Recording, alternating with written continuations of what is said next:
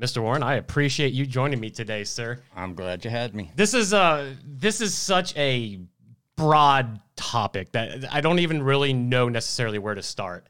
Um, so okay, so let's let's start with this. I, I want to find out uh, about you. You joined TikTok back in February. Correct. Why? Why? Why TikTok? So, so my interest in this topic goes way back to childhood days. Yeah. So it's not something that's new, but me putting my face out there is new. So I lurked on uh, UFO Twitter, which is where you get most of the information about this topic. If you want to stay up to date, that's where you get it. Right but I had Kodos from The Simpsons as my profile pic because I'm embarrassed by it. Yeah. This is definitely a subject that has ridicule and stigma associated with it. So I don't want my neighbors to look at me funny. So I don't want, I, I kind of hid behind a screen.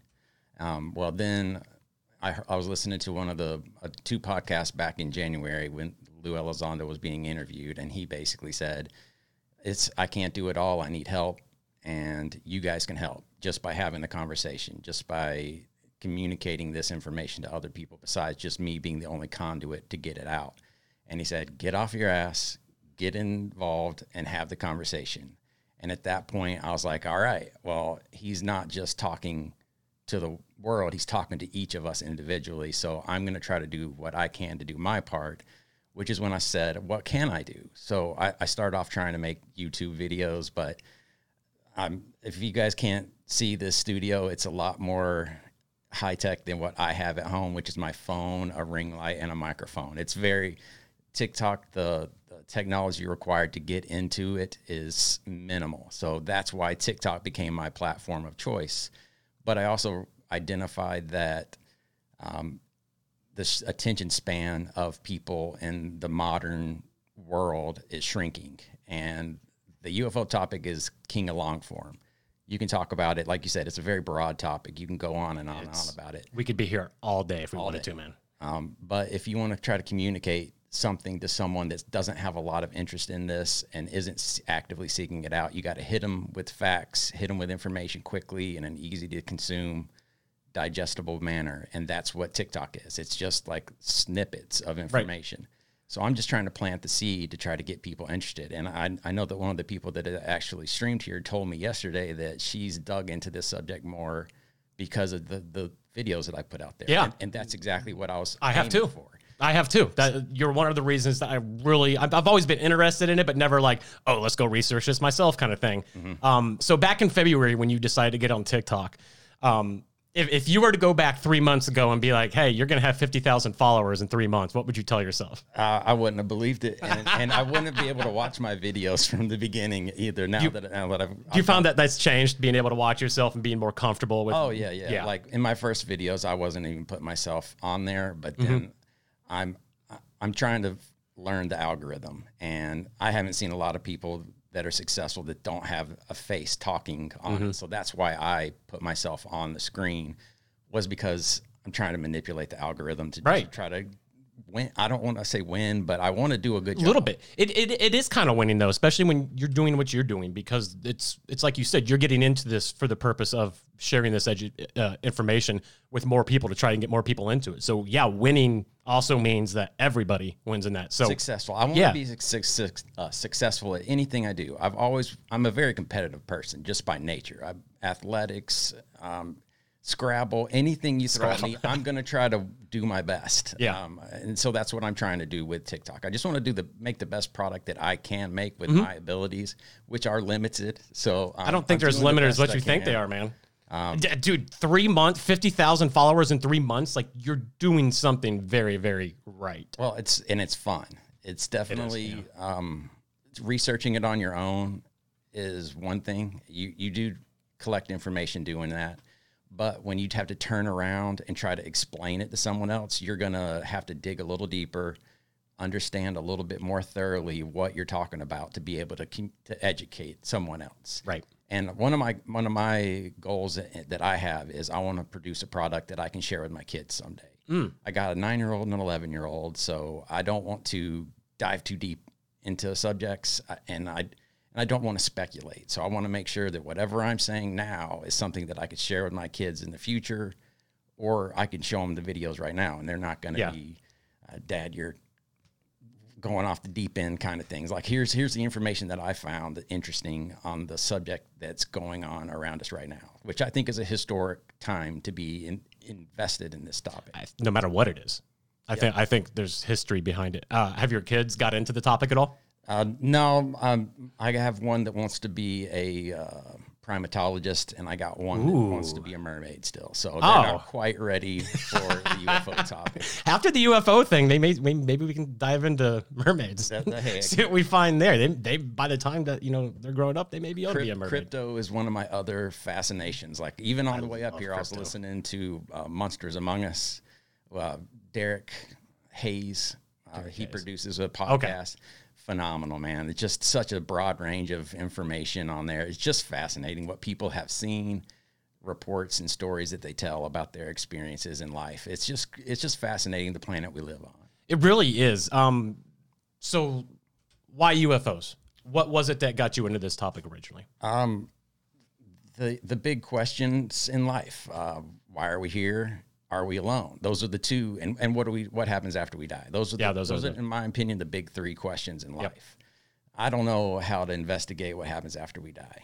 Um, I don't think there is a way. Yeah, I don't think people like you and I have much of a chance of figuring that out until it happens. exactly. There, there, there's a one way ticket to to get that information. But Yeah. with the UFO topic, um, which uh, I, I like to think about it like if I was living on an island in Samoa somewhere, like Moana, for instance, they lived on that island. That was their world, and then they got on the edge of the island and started looking out. That's what I feel like we're doing right now. Like, are there other civilizations around us that that we just are not aware of at this point? So that's why I'm interested in it because it's the it's the last unexplored uh, world. Like we we are on a small island. Can we can we find more by exploring? And that's where the UFO topic became interesting to me because, well, it makes sense. I mean, we're we're a small speck. Like I'm assuming you know what the pale blue dot is on uh, Carl Sagan. Carl Sagan Yeah. that that is like a very That's a- that puts things in perspective. Like we aren't even a blip in the grand scheme of things. So once you start seeing that and putting yourself in that, um, I'm just a speck perspective. Like there's there's got to be more, and so that's when you start thinking outwardly and uh, what else could there be. So that's when I started to really get into it. But if, like I said, it was embarrassing to be interested in the topic for a long time, and it still is. Like I'm sure there's, There's, still that there's that still that stigma. That's that's one of the reasons I've never talked about it. I talk about comic books. Nobody knows I have an interest in UFOs. Yep. Nobody knows that I own every season of Ancient Aliens And- on it- Amazon Prime. I don't care, but and it's like a it's a one or a zero for most people. It's either they think it is super Yeah. interesting or they could care less. And I'm married to someone that could care less about it because it does not impact us on a day to day basis. And Right. she's she's a very grounded individual, and that's her her her emphasis for what she does is based on what is going to inf- affect her fam- her at that moment. Right. And I'm more of like the I like to let my mind wander. I like to try to I, I like mysteries, ancient history type. Uh, oh yeah. why are there all these ancient civilizations that we don't know anything about? Where did they come from? Where did they go? The Paracas skulls, things like that. Are you a uh, are you a Graham Hancock fan? Oh yeah, definitely. I've, I've re- I, I read his the first book of his that I read was, um, is it Underworld? It's Which one did he? I I uh, it is it, it's basically the antediluvian. got it. All right. First book about the the Great Flood and what came before it. I, I want to say that, that was the first one I read of his, and I was hooked ever since then. And it just all makes sense. Well, ever and since he wrote that book, he's just had his case substantiated from all the That's- discoveries that have been yeah. coming out. Graham Hancock is a is, is a great example of kind of like what you just said, being able to be feel justified on a topic that's frowned upon. Uh, and his case was different. It was frowned upon, I think, because a lot of the historians and stuff like that just refused to look at the evidence, pretty much. And he's sitting there kind of pointing out, like, "Hey, there is a little something else going on here." Um, so it kind of feels like maybe we're heading that way with the UFO. But what one of the things that makes your channel so good is with Tik UFO TikTok, I guess is what it is. Uh, you report literally just on what's being reported, on the information that's been confirmed by actual sources. And then there's the other half of UFO TikTok who are, I'm going to tell you what's going on with the UFOs. Here's what the aliens told me. Yeah. That kind.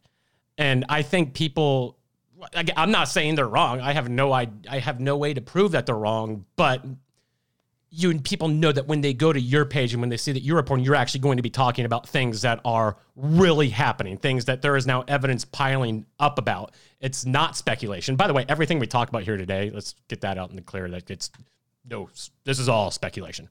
Uh, I think we're kind of both on the same page there. That this is um, you can sit there and speculate until you're blue in the face, but at the end of the day, the only the information that's been out is what matters. So, Well, I'm, I don't want anyone to think that I know what's going on. th- Like, yeah, that's I- exactly it. No, that's a let's be very clear about that. I'm- I- before that. None. my my title or my description is I researched the UFO investigation because I don't Mm-hmm. That's have any that's inside good. sources. I don't. I've never had an experience. You do now. yeah, I heard that. What was that? What was that like having that conversation with uh, Lou Elizondo, especially now knowing going back what you talked about, um, how he kind of influenced you to get into it, and then three months later you're having a conversation with him. What Oh, was that like? I mean, I, I had I had been kind of so I'm a first round investor in TTSA. So when they, when he first came out in October of 2017, he was with a group of guys that were had high credentials. I mean, they were like legit, serious individuals. In my opinion, for the first time, all teaming up. It was kind of like a, a, a superhero team. Um, and and they got on the stage and made their presentation, and I was like, all right. My wife's name is Steph. I was like, all right, Steph, for a, a, a couple hundred dollars, I can buy stock in this company, but it's not about an investment. It's about being part of something greater than myself. So uh, I, I I got my stocks from from their company, and ever since then, it's been like instead of sitting on the sidelines, it feels like I've been involved. Like Right. I don't know. I, I'm not. you are involved now, though. Like Yeah. you're you're one of the people leading the charge. Like I said, fifty thousand people in three months is nothing to scoff at. Yeah. That's a that's a big leap jumping into it, and espe- and especially when you're only reporting or talking about things that are one hundred percent confirmed. Like there's no speculation really on your end on what you're doing on TikTok. I'm gonna get that out of you today here, but that, that, for TikTok, yeah, Well, I, I mean, I'm not like I said. I'm not. I'm not a writer.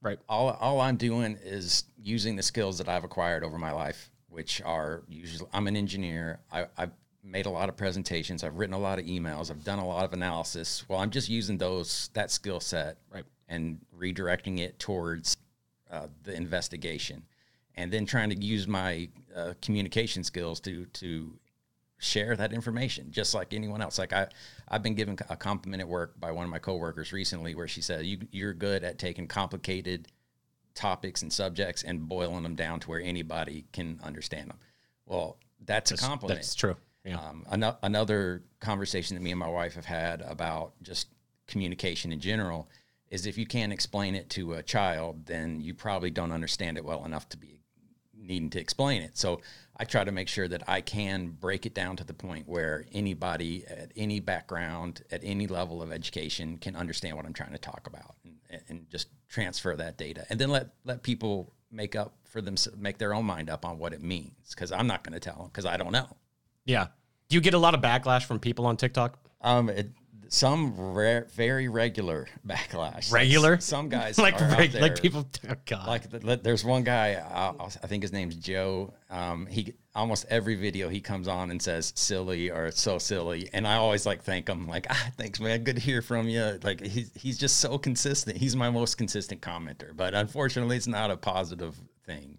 But uh, yeah, I mean, I get, I it is. I run any uh, theory out there, I get people that will comment in my sections and say, "Well, this is all fake because it's obviously we live on a flat Earth."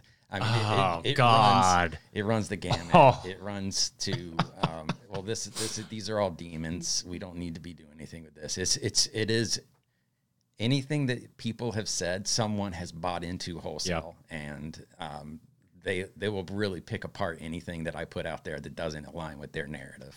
Right. Speaking of demons, that was something, and when Lou Elizondo brings that up quite a bit about there actually being people who are in charge who are saying, do not investigate this because we know what they are and they're demons. That's that's not surprising. I really wish that was surprising. And do you feel like something like that, that these beliefs or the, these that this whole UFO topic just completely interferes with their personal beliefs, and that means write it off immediately. Is Exactly. Yeah. Well, it, and he uses the reference a lot. A, lo- a long time ago, people didn't want to look through the telescope when they started trying to say, "Hey, we we aren't the center of the universe. The sun doesn't rotate around us. We rotate around the sun. Look at this telescope." The Catholic Church wouldn't do it. So that's that is still something that we deal with today. People have been dismissing the UFO topic for so long. They they just say, "Well, I'm not going to even look into it because it's I know it's not real, so there's nothing Right. for me to look into. So they've they've they've made their conclusion without looking at any evidence, basically. right? And- Okay, and, they're very rigid in their in their stance. They are. Um, so let, let's dive into this a little bit. Just based on everything that you've come across, do are you 100% convinced, or I guess what percentage convinced are you that these objects that are in the sky that these Navy pilots are seeing are not foreign adversary? Um, I'm I'm, I'm always going to say I'm 99 percent sure Right. because I'm I'm all, I'm Never know, human. never know. I'm prone to error. So I but from the capabilities that they've reportedly ha- been shown, uh, like David Fravor's encounter in 2004, and the the accounts earlier than that with the speeds without the sonic booms with the right angle turns that go back to the 40s. To me, if there was a place that had technology back in the 40s that far advanced of what we have today, the United States would not be number one. It would be whoever those guys were would be number one if they wanted to sit on that throne. Uh, so it's it's very it's pro- there's a possibility that it's a foreign adversary, but the probability of that is so slim. I, I wouldn't put any money on that. That's a losing bet. Right. So, do you feel like there's any chance at all that maybe they're not extra? If they're not our adversaries, and let's just throw out there they're not extraterrestrial, do you think there's a chance that these things could be from Earth? Some like we talked about earlier, maybe these ancient civilizations and stuff like that. Oh, like yeah. we don't know where. So so I I was strictly nuts and bolts for most of my life, Mm-hmm. and when I say n- I'm nuts and bolts, that means I was looking at it from the well, these are aliens coming on in, on shiny metal ships from somewhere in the galaxy to to interact with us. Well, I've had to change my perspective over the last two to three years, most likely, to incorporate other possibilities because it. Um, well, Jacques Vallée, who's been investigating this topic more than anybody else that I'm aware of, over like he was J. Allen Hynek's right hand man. Um, he doesn't know what it is, and he thinks it could be. A, he says the more he looks into it, the more confused he is. And I think he also has a quote that says, "I'm the only UFOologist that doesn't know what this is," and he's the guy. He's the man. Um, so it, so it could be something. Um, the fact that there's a historical record that shows there are interactions with other intelligence that is usually credited for advancements in certain civilizations advancement leads me to believe there's been something there's been something present on earth for a long time what that is we don't know of course uh, is that what angels are? Is that what um, ghosts are? Things like that. Maybe it could be confused for something else. Um, maybe there's other so so i think maybe four years ago there was a civilization discovered in central america. I can't remember what their name was. We had no record of them so if if and they're humans. Yeah. we, we know what to look for when we're trying to find other humans. What if there's another uh, intelligent species that we we don't know how they act? We don't know anything about them what's the chances of us finding them in historical record slim because we just don't know what to look for uh, and if we're not seeking it out we're not going to find it it's going to have to be just random chance so the Paracas skulls which i don't know if you're familiar with those the elongated skulls and Yes. Okay. what are those things like if, if the denisovans that they've discovered that were basically about twice the size of a regular human what what were they? Wait, doing? Denisovans. Yeah. I've heard this name before. What are, what were the Denisovans? the Denisovans are there's a cave in France where they found a molar that was basically twice the size of a human molar, but they've they've said based on our analysis and all the information we have, I think they found another bone in that same cave, and it was named after a guy named Dennis, the cave, Naturally, like the yeah. homeless guy lived in a cave named Den- Dennis, so Dennis. called Denisovans. uh, but they they've said these these are a, a branch of our history, and we just don't know anything about them. It's like Neanderthals, like were they all kid like dragging their women by the hair and clubbing things all the time or did they have a, a, a group that got more advanced than others or could it have occurred in any other species on the planet? Could they have also advanced? And we just don't know what their advancements look like because we they would think in a totally different way than we think. So i do think it's possible that we had an intelligence on earth that we're not aware of now that could have influenced us and I, I don't know how they can get here today and interact with us today but it's there's always a chance there is Yep. Well, this this ancient this ancient civilization, or I guess rather the idea of being or of our ancestors being visited by whatever this phenomenon is early on, there are some really eerie pictures. Oh, yeah. of paintings. Uh, there's even ones I believe there's one with Jesus on the cross, and there is a UFO in the background. Um, trying to think, there, there's there's just numerous examples of UFOs and or it's not painting just paintings it's cave art it's, Yes. it's- there's all kinds of stuff The, that- uh, what the dogon tribe that has information about the universe that they shouldn't have based on their technology so it's all kinds of crazy Ooh, stuff all right, go there. Is, is are they the ones from Australia? No, those are. I'm thinking- you're, you're thinking Ab- Aboriginal, right, okay. The Dogon tribe is a tribe in Africa that has basically star maps, and they have star maps that are so accurate that we weren't able to re- reproduce them until telescopes were invented. But their tribe had it before that.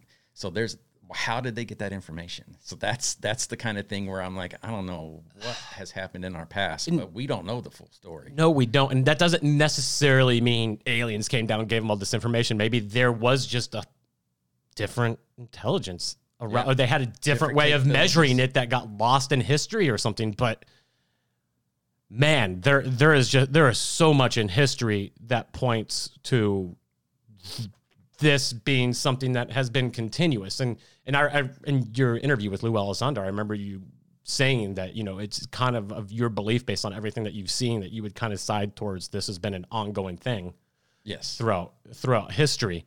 And when you look at it from the perspective of we don't even know how to describe it now where we are technologically.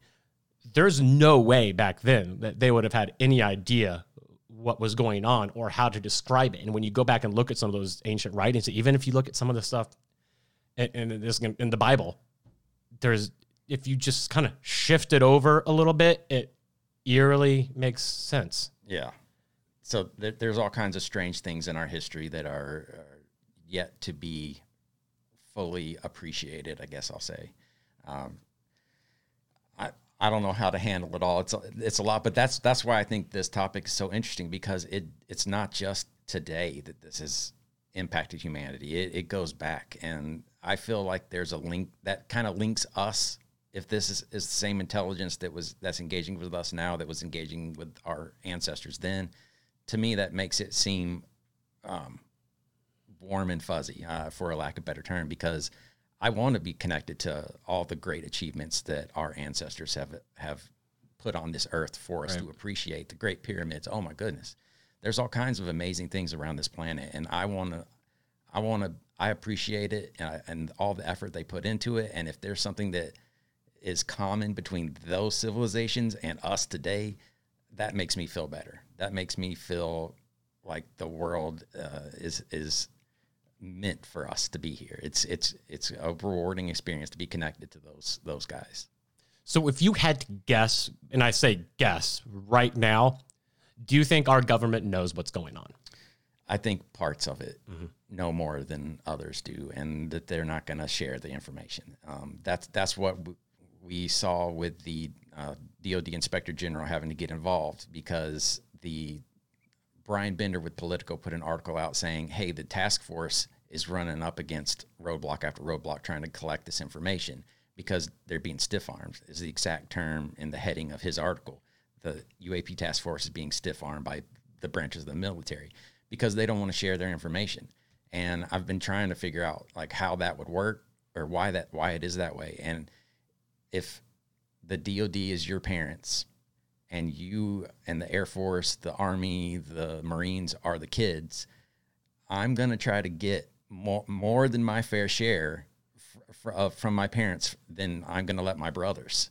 So, and I'm also not going to give them anything that would give them advantage to get them uh, a favor in my parents' eyes. So that's why they, I think they hold it tight because it's an advantage to them to keep that information Yeah. away from their counterparts because of the funding issue that comes from the parent mechanism, which is at the DoD. You're right. And on and honestly, I, I think there is an argument, and, and I understand that this isn't going to be what people want to hear, but it, it really is.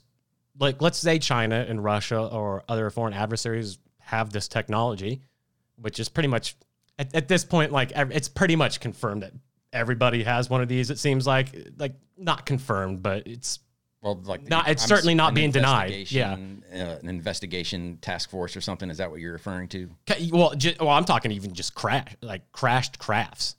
Like it's n- nobody's denying it. Essentially, nobody's confirming it, but every but people are making sure to not deny it as And, well. and I have a hard time trying to figure out or wrap my mind around how they're looking at this little sliver of a piece of wreckage, the magnesium and bismuth layered thing. How how are we focusing so much attention on that if there's a full craft somewhere? Like that's the thing that there's so so many of these contradictory sets Right. of information and data data points. I don't know. It's hard to say I put all my faith in one thing. Yeah. So that's why you got to just kind of take it all in and and figure out what you think makes the most sense to you. what do you think of Bob Lazar and his story? Um, I, I actually, I've, I've gone back and forth on him, of course. Um, but the, the most convincing thing that I've heard lately is Grant Cameron's take on it, which he's basically saying, well, Bob Lazar was basically being used to try to get to a guy named John Lear. Have you ever heard of John Lear? He's From Lear Jets. Yeah, his dad was the um, inventor or the creator or the the guy that did Lear Jets. Well, he he was into the topic, and they found out that Bob Lazar had a slight relationship with John Lear, and then all these things happened at Area 51, and he had John Lear come out and witness it with him. So all these things lined up to where it could be a um, an operation to try to get at John Lear is is the one that I've heard recently that I'm like, well, that does kind of line up. It sounds like something the government would do. Yeah, like if if they were trying to get somebody, they could do a covert op to try to in in that manner to try to get to a guy without directly coming at him, like try to sidestep him, flank him, and, and do it that way. But uh, I also like to think about when I when I listen to the Bob Lazar story, I like to listen to Bob, and if he's telling us the truth, and if it was in me in his shoes, how would I describe what I saw to the general public? And I'll tell you right now, he describes it in ways that I would describe it. Like I feel like he's Yeah. being honest. I feel like he's being truthful and isn't wavering. And and, and I'm sure there's Yeah. tons of people that are going to be like, well, I looked at this one thing and he he said the instead of the that time. So I'm I don't Everything's off now. the whole thing. Right. Yeah. Um, so, but overall, the guy seems reluctant to even be in the spotlight. Yeah, At, he- at this point, but he and He's never monetized it.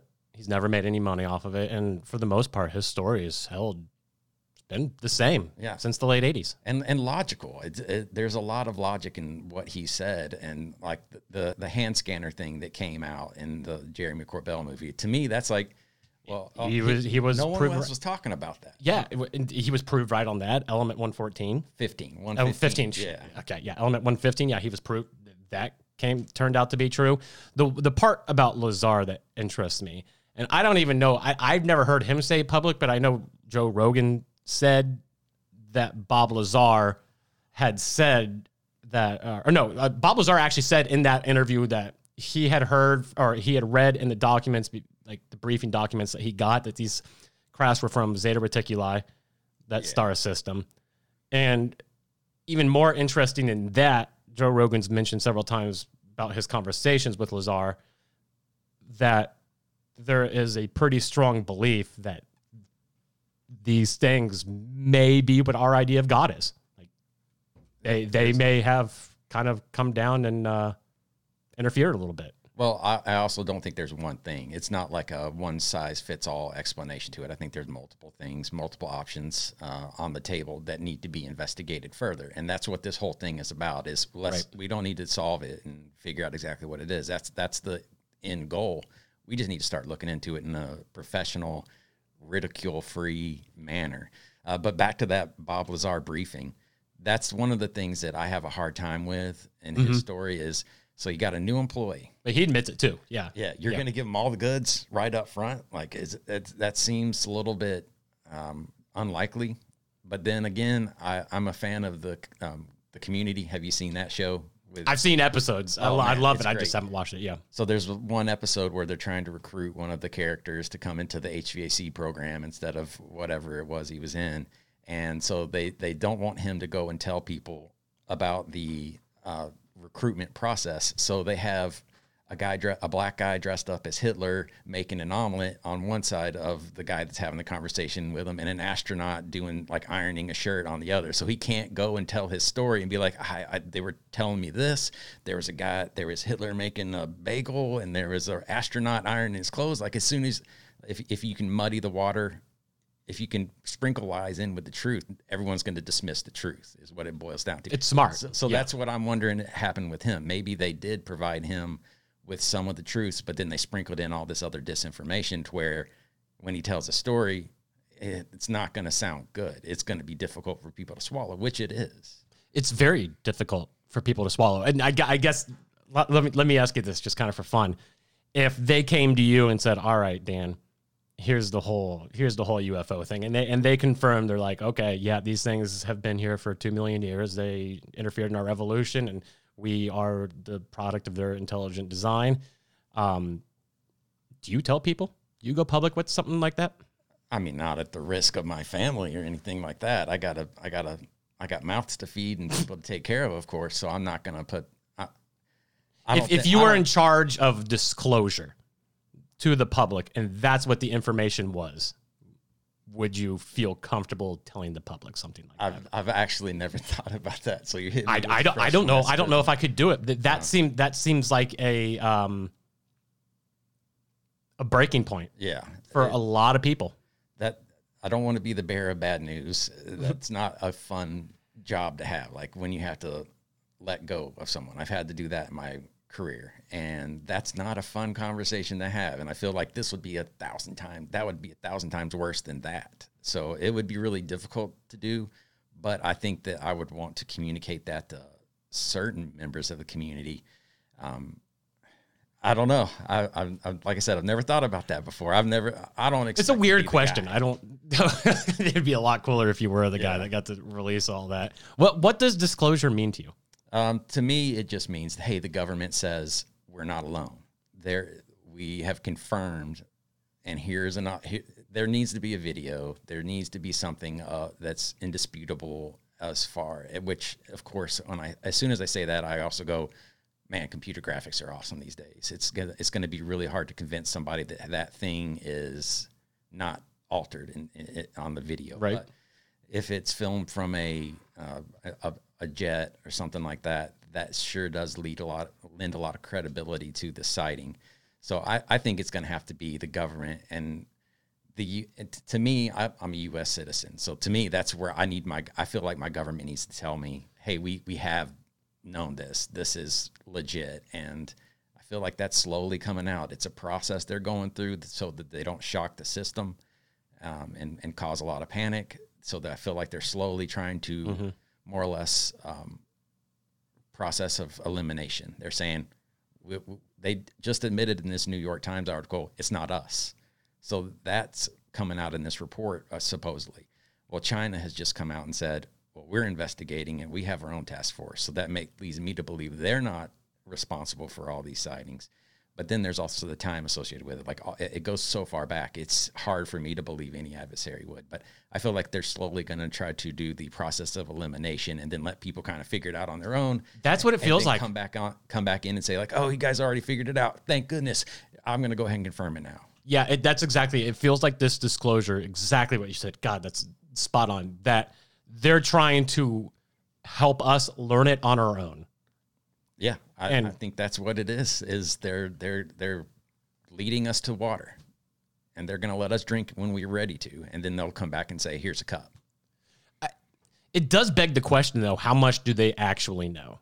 Yeah, It- like I said, it, and um, the have you heard of the Wilson Davis leaks? The Wilson Davis, I know the name. So- Jeremy Corbell talked about that. At one Yeah. point. So Okay. this is I want to say it was the inspector general. I'm I'm I'm gonna forget what his name is. Thomas Wilson is his name, but I can't remember his title. I think it was the Joint Chiefs of Staff. okay. he was trying to get to the information. He found out there was a program outside of the government, government sponsored by a contractor, I, and I'm assuming it's Lockheed Martin or a, a company like that, where they have a program that he should have been over. He said, "I've looked at this. I, not only should you guys be communi- communicating this information to me about what's going on there, I should be over it. I should be in charge of this program. So let read me in. And they basically had a meeting with them and they brought their lawyers in. And it wasn't at the Pentagon, it was at this contractor site. And they said, Yeah, we've looked at it. You just don't have a need to know. So they've dismissed somebody at his level. Like he's top of the food chain in the DoD, and he's denied that information because it's outside of his need to know. So that I think there's a lot of siloed information, and this is, of course, the problem with uh, what happened in 9/11. Like everybody was keeping their cards close to their chest. Who knows how many cards are in the playing deck in in the UFO topic? So how how are we going to know what the picture is? How how are we going to put a puzzle together without knowing how many pieces are in it and not having access to all of them? That's a deep question. Yeah, if it a lot of this is because from what it sounds like is they've been working the government's been working on this topic specifically with privatized companies so they don't necessarily have to disclose that to each other. That that allows them to be FOIA exempt, Freedom of Informa- Freedom of Information Act, and that's why I say FOIA because Yeah. it's it's a long long title, but uh, because they are FOIA exempt, they don't have to. They're not subjected to John Greenwald with the Black Vault. Like he, that guy is awesome. that dude's a monster. Oh man, like John Greenwald, man, I, I've only been following him for a couple months now, but I, does that dude live there? Like where he's just doing nothing but just like handing them FOIAs? Like, if you if is I think that's about it. I think he pr- does them a, a daily on a daily basis. Like he's been doing it for decades. Like ever since like if you listen to his backstory on any of his podcasts, it's it's like a nerd's dream. Like I was so obsessed with this that I, I this is what I studied when I was 14 years old and I started writing and he's like perfected the process basically. So he can like that guy is the is the hammer. Like he's got he keeps the government in check because they can't lie because he's going to turn around and say, "Show me your cards." So- Right. So I consider him like a in the in the UFO investigation hierarchy or food chain, he's a shark. Oh yeah, Like if there's any weakness shown in the argument that's trying to be made, he's going to find it and he's going to clamp down on it. And here's documentation that you I, I call your bluff and you're BSing us. So he he is a valuable, incredibly valuable asset to have on our team. one thing that I know Lou Elizondo mentions quite a bit, and this is when they ask him, you know, is this extraterrestrial? Where, where is this from? And by the way, this is actually an interesting observation. In the past couple interviews he's done, I haven't noticed him do this, but Jacques Vallée did it too. And I know Lou Elizondo does that when anybody mentions the word alien or extraterrestrial, the first thing they do is bring up the word interdimensional Okay. they immediately go to interdimensional. I'm not sure if that's just like to kind of fill the blanks because, you know, hey, we don't know. Let's just make sure we can case all of them. Or if there's a purpose to that. I really struggle with the idea of interdimensional, not because I don't believe it, because I don't get it. Well, I'm in the same boat because Yeah. they, they I can't remember what physicist is. Michio Kaku's probably said it multiple times, but there's 11 dimensions. I don't know. I, I know three in time. So, it, so what that means when you get above the three dimensions that we're used to operating on, I'm assuming time is the fourth dimension. I'm not. I'm not very knowledgeable on this particular topic, but what else is there? Like, what does that mean? to I don't- other dimensions. from from what I gathered from this from my idiotic brain trying to understand it, interdimensional essentially like when you wave your hand over a worm, I think is they have the worm has no idea that you're there because they're only operating and I don't know this, they're only operating on specific dimensions. So when I hear people talk about the fourth dimension, and this is how it was explained to me by a physicist, it's that if they were in a fifth uh like a fourth or fifth dimension or whatever, they're looking down on you, they see all angles of you at one time. Uh, it doesn't matter if you're indoors, outdoors. It's kind of creepy, but It's yeah. it's really creepy. But now when you compare that, and there, there's a lot of what I'm about to say that I don't necessarily buy into, but when you go into the abduction stories, boy, that's starting to make a lot of sense. Mm-hmm. That they're able to just kind of reach down, pick you up. Doesn't matter if you're indoors, outdoors, they can see it. All like it's Well, I mean, you can relate it to fish. Fish live in right. a certain world, and you can pluck them out, and they have no like th- this is not their environment, so they are completely in a different dimension as soon as they hit the air. So it maybe that's a decent way to. Think I think that's a good it. way of putting about it. But yeah, like able to just pluck down and just kind of grab you. It sounds a lot like with abdu- the the more you look into the interdimensional stuff, the the the more it seems like whatever's going on there is likely somehow involved in that. Doesn't mean it's not extraterrestrial. Doesn't mean it's not from here. It just means that the way that they're just they can just disappear like that. It would make a lot more sense if they're just kind of flipping into a different dimension oh, that we can't realize instead of actually taking off at like speed.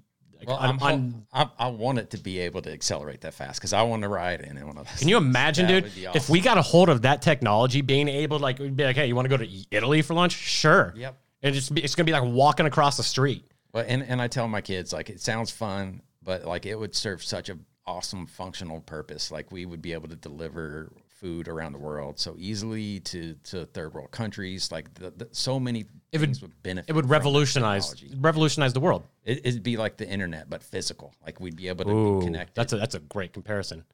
yeah, I mean, it would change the world, and the day that it came out, Yeah, if, uh, assuming we could reproduce them easily and effectively. Yeah, and that that's one of the things that worries me is that we know our government's run by corporations essentially, and when because introducing something like that, oil, big energy, all that's just gone. Like they're done. Like they're they're they they have nothing that can compete with that ever. They're done, and they are pretty much the ones that are controlling the government right now through Well, we'll still need Lobby dollars. lubricants for our machines and, and manufacturing Right. types things. So there's still some need for it, but you're right. It's gonna just kill it. and that's why I don't think Which that- is gonna. I mean, Yeah. overall, it's a good thing. Like, I mean, what's what's? It's a big pollutant. Like, we we need to find a way to protect our home, and that's. Uh, it's not an abduction story, but that's like the the Ariel School encounter Zimbabwe. in Zimbabwe. That's That- the message they kept putting That's- to those kids. And this Zimbabwe story is the most convincing case I think. Which did you see that they just got the rights?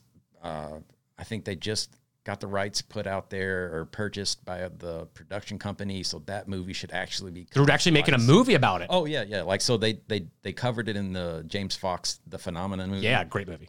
But at the same time they were doing that, they were they were also making a video that focuses strictly on the Zimbabwe case. Ah. And it's going to be like an hour and a half long movie, doc info, infotainment documentary type thing. Right. And that's the one I'm like, that's got to be the most relatable story in this entire UFO subject. Like kids. Right. Real, real quick, real quick for people who don't know that, can you do like a quick summary, real quick? This So- will make great TikTok. clip. I, I'm gonna give it a shot. Do it. You got this. You got this.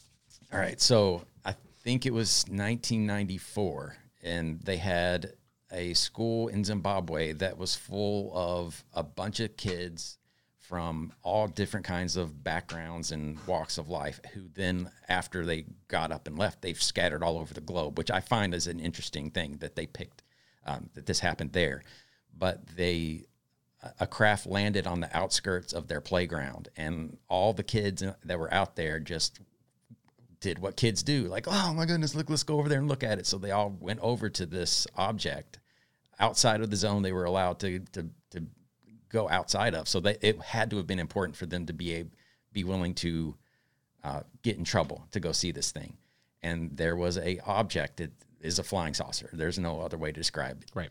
uh, but then they started seeing an entity or two. I, I believe it was two of them. They were outside of it and running back and forth, and uh, had this interaction. They were spoken to telepathically and given information about, hey, you guys need to take care of your planet. You guys need to to be better caretakers, and you need to be careful of technology. All of those things seem purely, and this is like kids that are six, seven, eight years old that are that are saying this, that are in the middle of Zimbabwe, in the '90s. That I mean, the internet wasn't a thing for them. So they essentially had they had no reference of UFO culture. Correct. So so it was just I mean they were a blank canvas for lack of better terms for this whole UFO thing. So uh, they got that information. John Mack, who was a Harvard trained physicist, or not physicist, psychologist, um, went um, almost immediately and investigated these kids. And he he was he's been in this subject as well, trying to figure out the abduction story. And he found the kids to be truthful, that they were they were being honest, and they had this incredible encounter, and hasn't been able to be explained. So those same kids have been interviewed just last like two three years ago and they're all saying the same thing. Like it's it's true. Uh, my one of the things that my I actually had my mother-in-law sit down with me and watch the phenomenon last week. Oh, nice. and she was like the thing about it is they all describe the the eyes the big eyes on these things. Every one of the kids said that that's consistency in a story and where else you can see something with big eyes uh, that that don't that doesn't fit it's, normal human anatomy. Like it's really ironic that that is for since the beginning of the UFO UFO culture that that general alien look has not changed at all. Yeah. Like it's been really consistent like you said the big eyes, big heads, skinny bodies. It's eerie. Yeah. It's, it's eerie. Eerily consistent. Yeah. So so the there's there's all kinds of theories out there. One of them um, that explains that is, I think Joe Rogan's mentioned it yeah. several times. Like, hey, that's probably what we'll look like. Uh, give us fifty thousand years, we're going to evolve. We're indoors all the time. I mean, we don't live outside like we used to. Like, we're going to adapt. We'd become more hairless. Uh, our eyes would probably get bigger because we want to absorb more information through them. So maybe that that could be us from the future coming back, which Michael P. Masters has kind of been the tip of the sword or tip of the spear on that theory, uh, basically stating that what we're seeing is us from the future coming back to keep us from screwing up because it makes sense. Like, hey, um, don't kill yourself because that eliminates me. So th- there's a vested interest in someone from the future coming back to see you, which is all speculation. I'm right. not trying to say that's. Has there ever has there been cases or anything where they do seem to be kind of trying to assist us in a way. Um, I mean, I, I get the reference, or not the reference, them actually with the nuclear missiles. They seem really fascinated by nuclear missiles and uh, capabilities of shutting them off. But then you hear, I think it was Lou Elizondo who just a couple days ago said they've also been caught turning them on. Yeah. So, Which is, that's.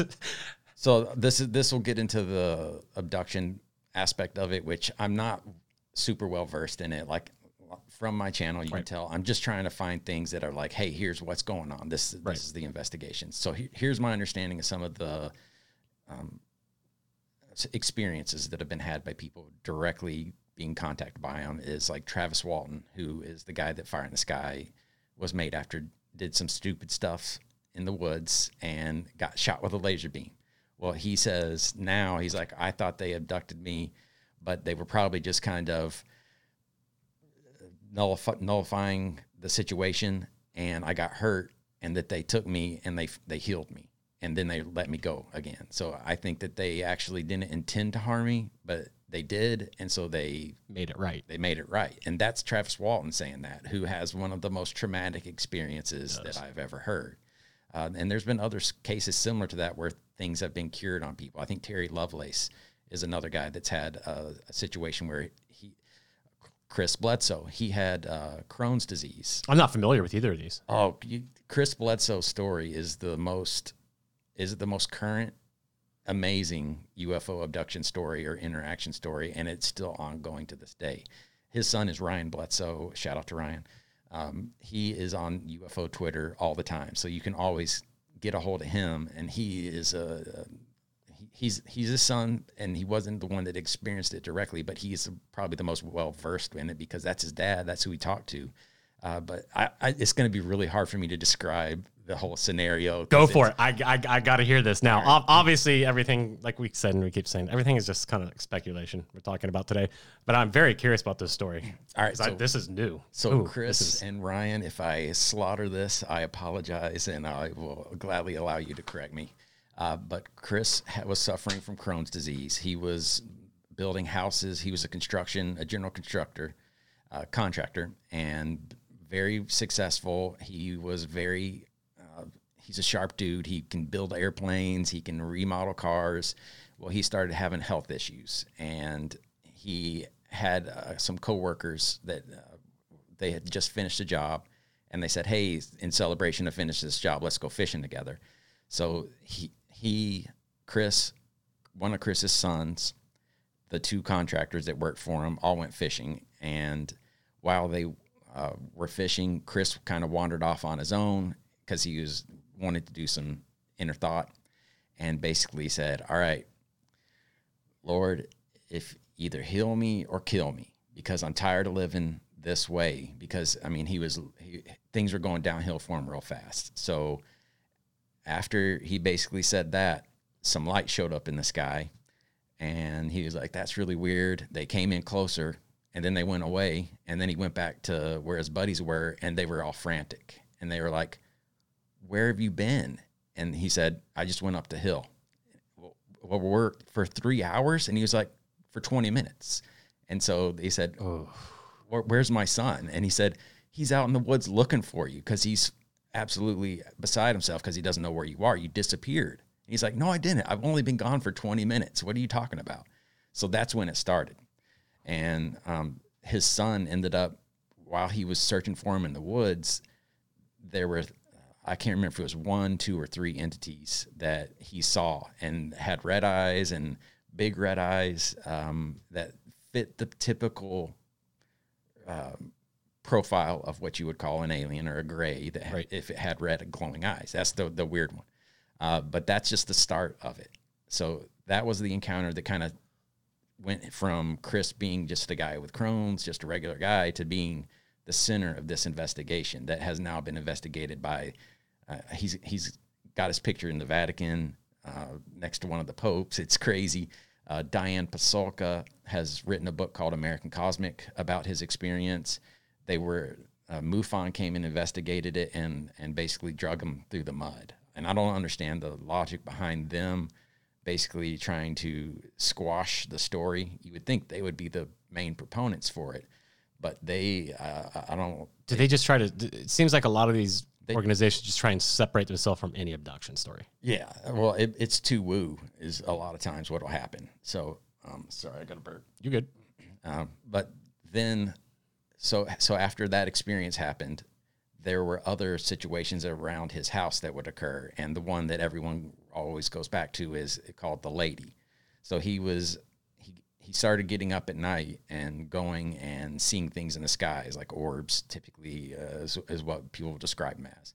Well, he ended up being kind of called out one night from bed and went out into the woods, and all of a sudden he turned around and looked behind him, and there's this uh, etheric bull like a, a, a hologram for a lack of a better term that was the size of a bull that he thought was real and he completely freaked out and turned yeah because he thought he was about to get gored so he ended up falling on the ground and when he was on his hands and knees he looked up and all of a sudden the bull was gone and there was this lady this blonde lady in a robe uh, floating on uh, off of the ground in front of him and basically was talking to him telepathically and gave um, gave him this strange, and I'm, I'm not going to do this story justice. Richard Dolan interviews him with a three part series. That's the one you need to listen to because that's Chris telling it for himself.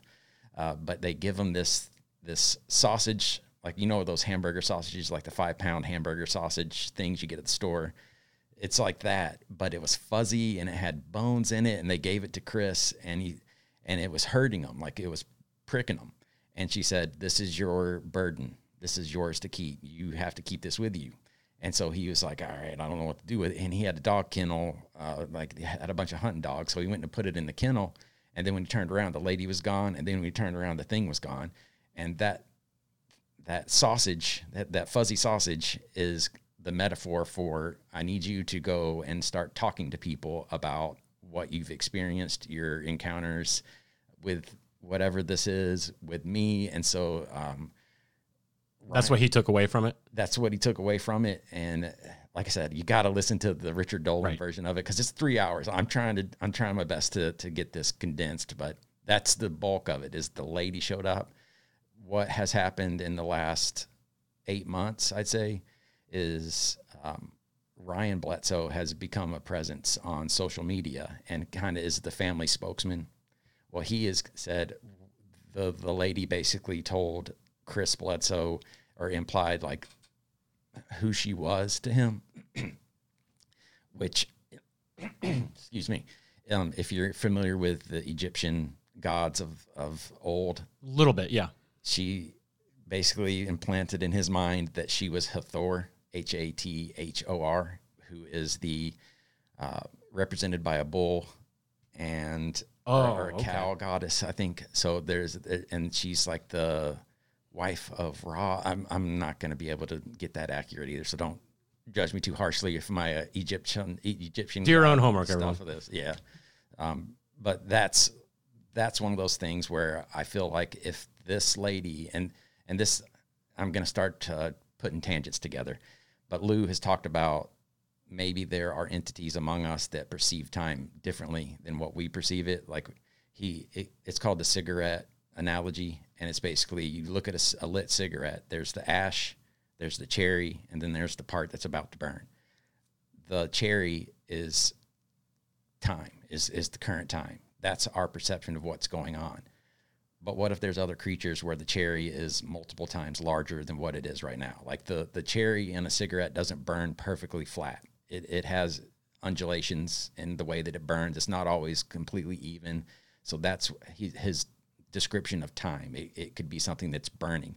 Um, I'm trying to figure out a way to describe it where, to me, it would make more sense if it is time is eroding away. Well, if you look at the landscape around you, it doesn't erode at a same at the same rate. That's why we have hills. That's why we have all kinds of different uh, geology. Well, maybe that's what time does. Maybe it erodes at different rates based on certain parameters that we aren't quite sure of, like the mass of a planet impacts the Yeah. time. Like if you've seen, is it Inception, where they go on the one planet and it's like they're only gone for a few hours, but when they get back to the main mothership, it's Oh, what 20 movie is that? Um, Not Inception. Interstellar. Interstellar. Yeah, Yeah. that that movie. Like if if maybe there's things in our beyond our comprehension that influence how time erodes away. So I'm, I'm wondering if uh, I'm saying that to get back to this Hathor person, the lady.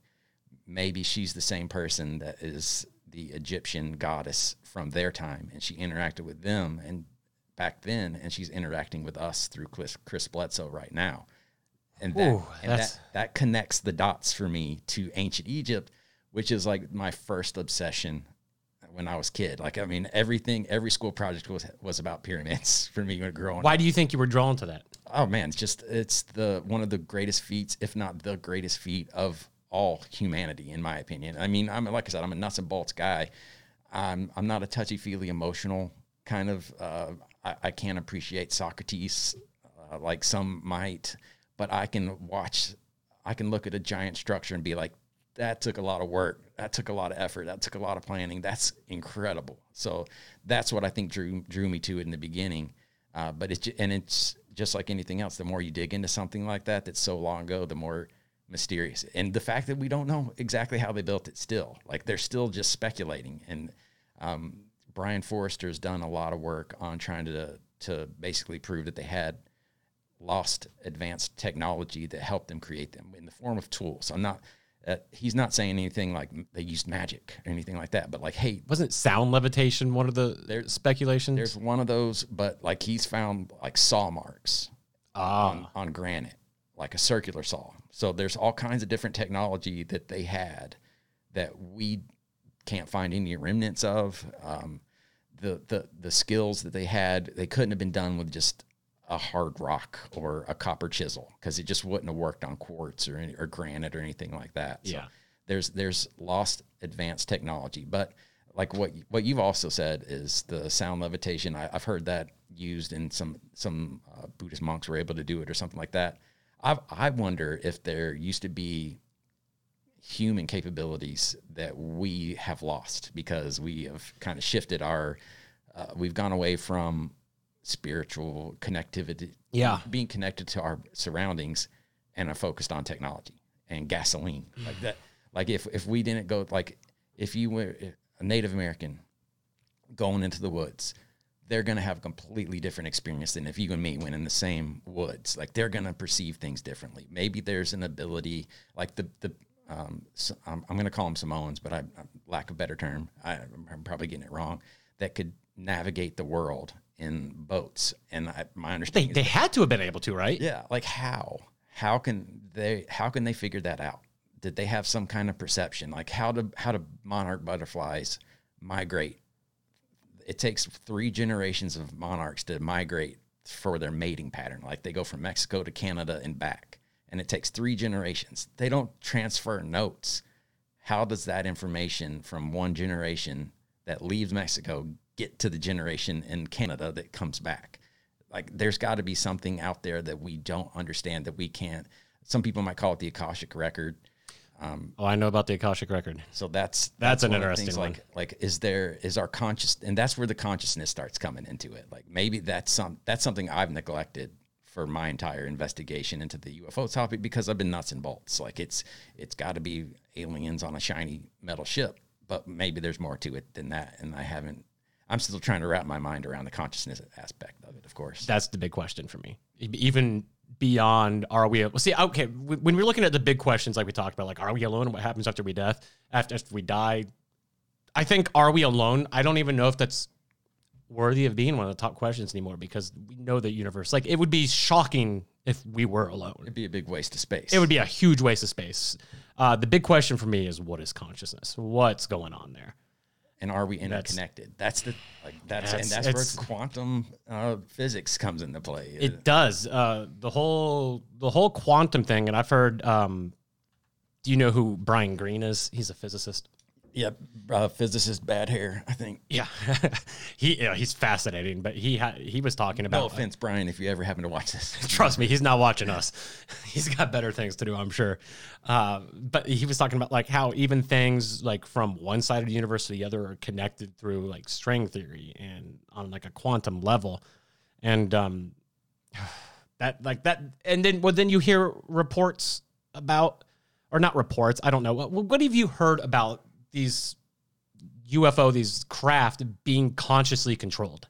I've I've heard that, that it's um, the movie Abyss. The Abyss. Have you seen that one? I have not. So it's a movie from James Cameron. I think it came out in '88 or something like that, '89, and the Flight of the Navigator. Have you seen that one? It's a it's now on Disney Plus, but it's a spaceship that comes to Earth and it has a consciousness on it. So it's basically there's a robot on there that's conscious that interacts with the occupant. So it's it's it's weird when you look back at some of these older movies how accurate or how much of the the information in those movies is still relevant to today's UFO investigation discussion. So it's it's strange, but uh, to get back to the original question, which was the consciousness connection to it, uh, to the craft, I've heard that there's people that have, and this is all like, of course, speculation. Yeah.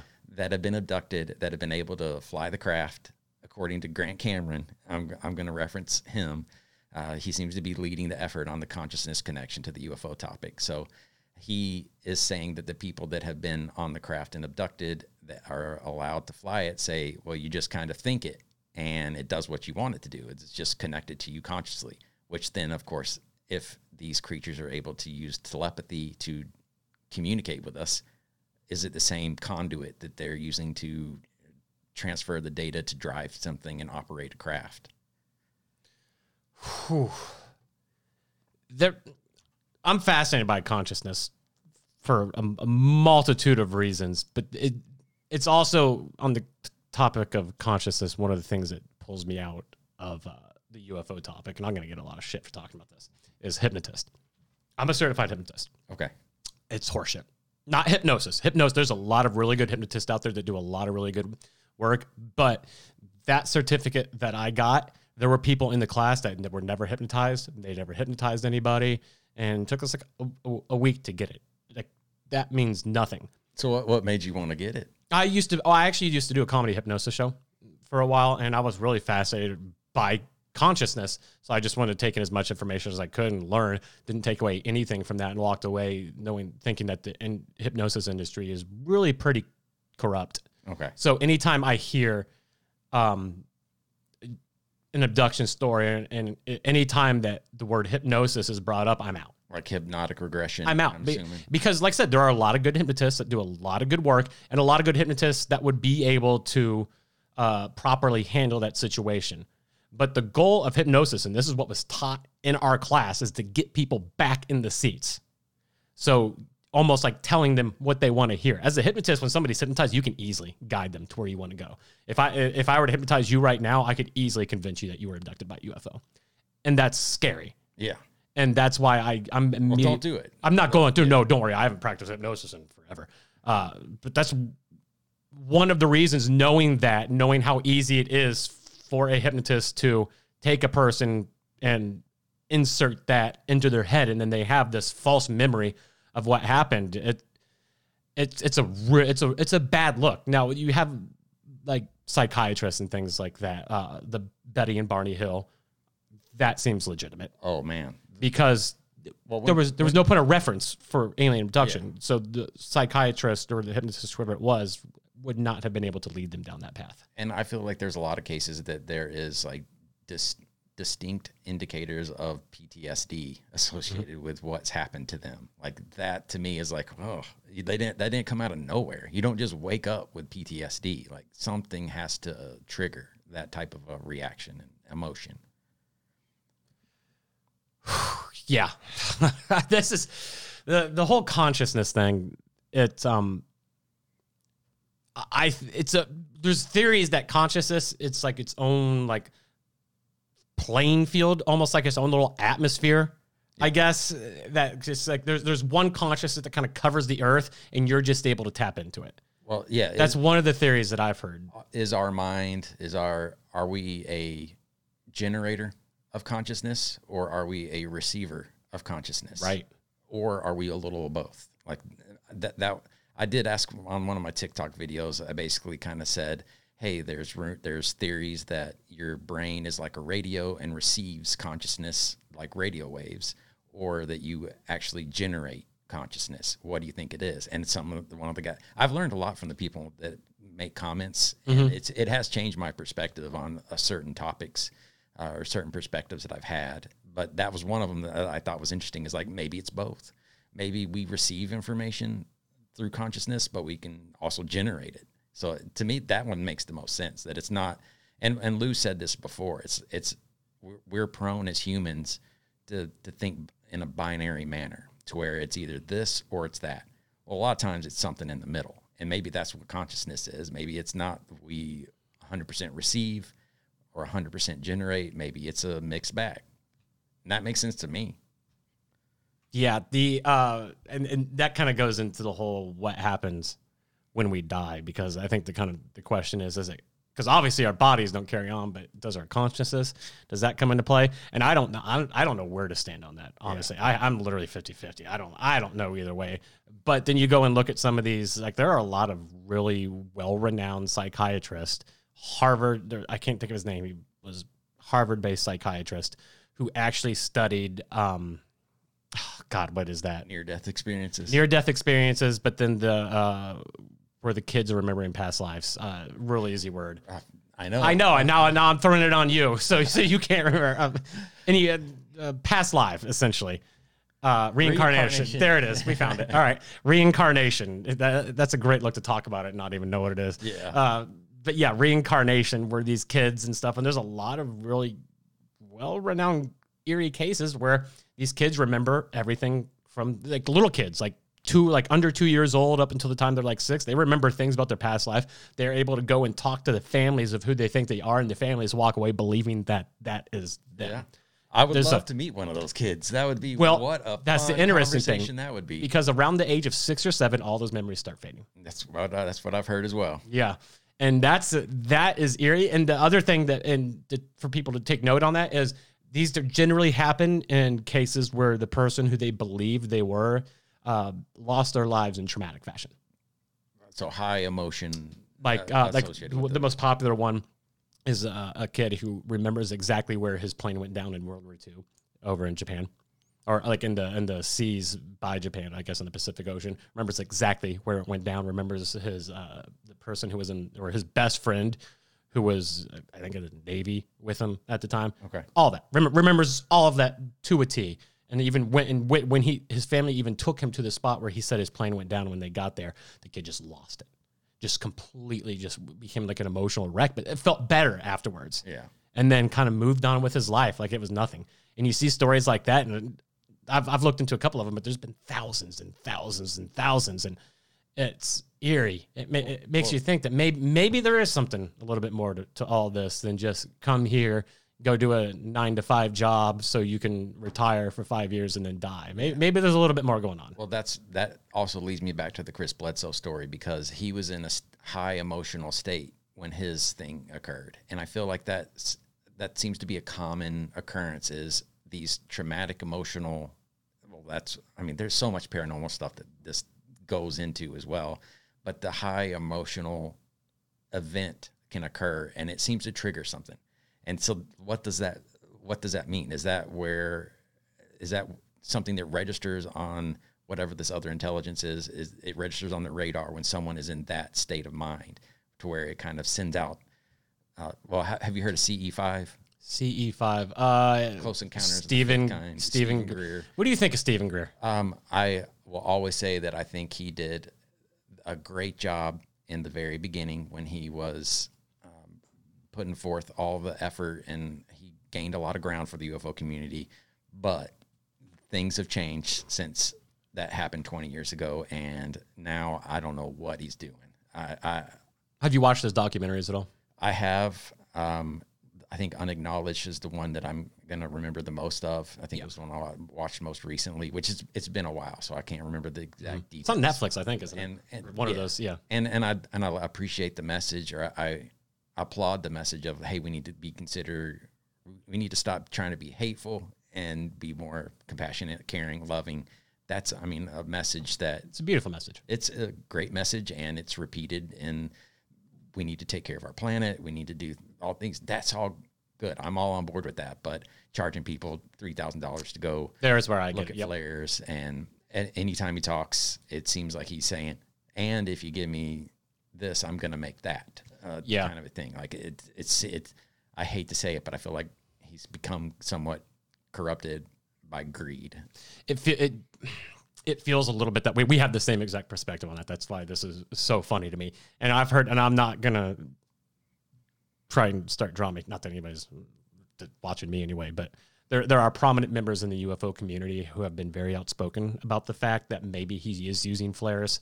Has that been confirmed? Have you seen anything that confirms that? at i all? haven't i haven't I haven't been able either, to but afford I- to get a but I hear to it. see it for myself yeah it's it's it's a prominent rumor Mm-hmm. i don't know if it's true or not uh, there's there's only so much i can confirm So uh, explain real quick what um what it is that Stephen Greer actually does, because we're probably confusing a lot of people. So right. CE5 is basically a human initiated contact with other intelligences. And that, in Stephen Greer's fashion, uh, includes meditation, group meditation. Like the more people you have the, on the same wavelength, it kind of reaches out into the universe and draws these intelligences' attention. And, and then he uses laser pointers to try to kind of uh, interact with them, and it seems to have worked. And and he's got it branded as CE5, like that's his more or less trademark version of it. But there's a lot of other people like engaging the phenomenon. Who's James Iandoli? He's another UFO Twitter guy. Um, the guy from Project Unity, Jay, he does CE5, but they don't do what Stephen Greer says. They said we just go out and we meditate and we try to try to seek enlightenment and reach out into the universe and we get a response. So it's a call and response type of an activity with whatever it is that's out there and the other intelligence that we're dealing with. But that's what CE5 is: is human initiated contact with the other intelligence. I'd be very curious to hear some of these stories about the people who just go out and meditate and see. What, have you ever tried anything like that? I've tried, would- but man, my I'm not the meditation kind of guy. I can't I can't quiet my thoughts. Like I've I've I had insomnia real bad when I was a kid. Oh so, gosh, uh, I have always had a hard time calming the mind, and I have a daughter that has the same that suffers from that same problem. So uh, it's interesting seeing it in reflected in your offspring. It's it's it's entertaining. Uh, but yeah, I mean, I, I've never been able to do it to where I've been on target. have you ever had any kind of paranormal or UFO experience? I've I've actually never heard you Um, answer this. I've never had anything paranormal or Right. anything, but I mean, I have. So I, I got into night vision, sky watching uh, about a year and a half. Oh, ago. that sounds sick. Um, and you like they sell them. Well, at the time they were like 100, 110 bucks, and you can buy a, a, a low quality night vision monocular.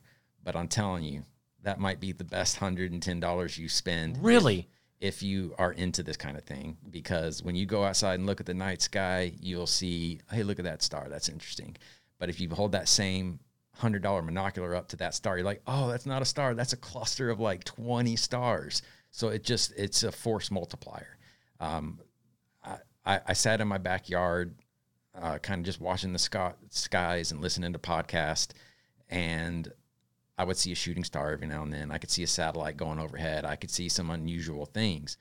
But then I got that monocular, and it takes you from sitting on the bank of a lake and trying to wait for a fish to come by and bite your worm to getting in a boat and going out and try to hunt the fish and actively pursue them. So that's the difference between sitting in your backyard staring at the sky and doing the same thing with night vision is you are actively pursuing targets Oh. and it is it's it really makes a difference it it really allows you to see a lot more and that's where i've had my two unexplains which they're not the most significant uh nothing that would I, I, I do, sorry to interrupt. I love how you call it unexplained and not and not UFOs, aliens. I something don't like know that. I love that you called it unexplained. Um, one of them was what I would describe as an orb, I guess. And, and of course, I could be wrong. It could be dust floating in front of it. But I've recorded a lot of dust. I've recorded a lot of bugs. I've recorded a lot of things. And that's that was my my background when I was started getting this thing. I was like, well, I'm not just gonna like, hey, look, I filmed one thing, and isn't it amazing? I'm like, I'm gonna record as many mundane things. So That's that- smart. That's smart. so that I can say, look at all this stuff I've recorded. I know what a bat looks like. I know what a bird looks like. I know what all these things look like. By the way, birds flying at night, it looks really cool because it's like all of a sudden there's this V pattern in the sky, and for like that split second, your heart You're races. like, but it's just a flock of birds. It's it's easy to, but for that split second, it gets your heart going. Um, but I, I've recorded a lot of mundane things. But I just had this one. I'm going to call it an orb. It looks like looking at the top of a jellyfish in the ocean, and it kind of undulates. But it was also like flash, like it was increasing in intensity as far as its brightness goes, and it was kind of. It looked like it was floating in the sky as I was basically panning from right to left, and it went over my house. So so it's literally moving. It wasn't just like yeah, um, it, it was moving, and I did an experiment to where I was like, "Well, how big was it?" Because I can I can look at the video and say, "All right, look, that's how big it looks on the screen." But what does that mean? Because it mean distance is going to change how the size of that object. So I stood 20 feet away from a wall, and I, that I put a quarter on, and it was the same size. So whatever it was, if it was 20 feet away from me, it was the size of a quarter that was floating. If it was closer, it was bigger. Or I mean, if it was closer, it was smaller than that. But if it was further away, it starts to magnify in size. So who knows what what the actual size whatever it was I saw it was. But that was one of them. I've got it actually on YouTube on one of my channels. But it's like I said, it's night vision. It's not the best video. The the second unexplained I had was a 23 minute sighting of a blinking light in the sky, which it's boring. It's it's not much to look at. It's not eye candy as I call it, but I had a I had my night vision on um, a tripod, and I had just pointing in the sky. I was panning left and right, and I saw something flash, and I was like, I don't know, I wonder what that is, and I just set it on there. Five seconds later, it flashed again. I was like, oh, what- what's that? So then I just left it, and it sat there and flashed for 23 minutes. And this, and we're in Middle Tennessee. I'm in Cookeville. Mm. There's not a lot around my town outside of Cookeville city limits. So there there wasn't some There wasn't a, a reason to have a drone flying in the sky, not for 23 minutes. And so I've recorded this whole thing and I've taken it and put it on a uh, basically where I've every frame where it flashed, I would separate and put onto the presentation, and you can scroll through it. The object stayed so still, so still lo- so locked in the sky that the stars were zipping by it. Like it was so locked in place that stars were traveling across the sky faster than this thing was traveling. So that's not moving. It basically stayed stationary for 23 straight minutes until it faded out of Yeah. my, my ability to see it. And I couldn't see with my naked eye. So I thought that Oh, you couldn't see it with the naked eye. no, it was just on the camera. Wow. And so it had to have been a pretty good distance away from me. And but the fact that it was there for 23 minutes and didn't budge, it didn't move at all for 23 minutes is I've never seen anything do that before. So I, I can't explain it. I don't have anything. I, You would have been able. You probably would have been able to see a drone with the naked eye, wouldn't you have? Well, you would think a drone is going to move in the wind, or, Right. or if, if it was close to me, I would be able to see that it has lights that are green and red. But this this wasn't visible to my eye, and it blinked every five seconds. I don't know what else blinks at that slow of a rate. So it it was that was my what I consider my more unusual sighting. But like I said, it's a light in the sky. There's not a lot that you can do with that data but it, it was it was interesting. I I did have a, a moment when I lived in Ohio. I spent Christmas up there uh, over by the lake, and there was a. I went outside on Christmas Day and saw something like an orangey red light in the sky. Went back in the house and was like, "Hey, do you guys have an airport south of here?" And they're like, "No." Well, well, come out here and look at this light. And it rose real slow, and then it proceeded to come over the house real slow. And I was like, well, what? All what you could see world was the light, though. just like a, a real distinct orange red light. And then another one popped up and did the same thing. And it was like a series, and then multiple started popping up, and I, and I was like, "What in the world are the, like are we seeing? It's it's like a uh, it's flying on a pattern, and it's no shape. There's no sound. There's no nothing." We decided that it was a uh, Chinese lantern event that was occurring down down uh, the road from us, but it was like Was it actually like? Was that confirmed to be uh, what no, was no, happening? it, right. It wasn't confirmed, except I looked at videos of what does a Chinese Chinese lantern look like in the sky, and I was like, oh, that's the most likely explanation for sure. Uh, but and and I I pinpointed it pinpointed it to like a football stadium that is directly south in line with the line of sight from where I was seeing it. But it was one of those moments like, am I seeing what I think I'm seeing? Oh man, I and I recorded it on video, and you can definitely tell like my heart rate's up. I'm I'm so nervous and excited, but it was like ah, but it was such a disappointment. I even called my wife while that was going on because she was at a friend's house, and asked her to go look outside. Like, do you see anything in the sky? And she was like, Nope, I don't see it. And I was like, Well, you officially think I'm crazy now. All right. It's it is nice though because I think we are to the point. UFO's not a conspiracy anymore. I, I mean, there are conspiracies involved with it, but it itself is no longer a conspiracy.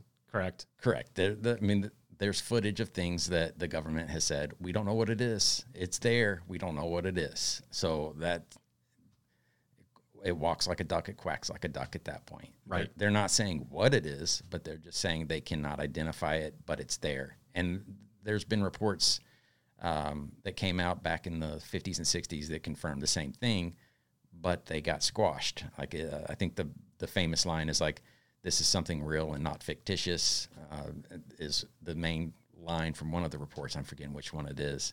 Uh, but then there were, of course, the Condon report that basically threw mud all over the topic and squashed it to try to keep people from investigating it. it. Is, is the understanding I have. Right. There are um I know I know he's hinted it several times. He's never come out and say it. So obviously this is again a pure speculation question.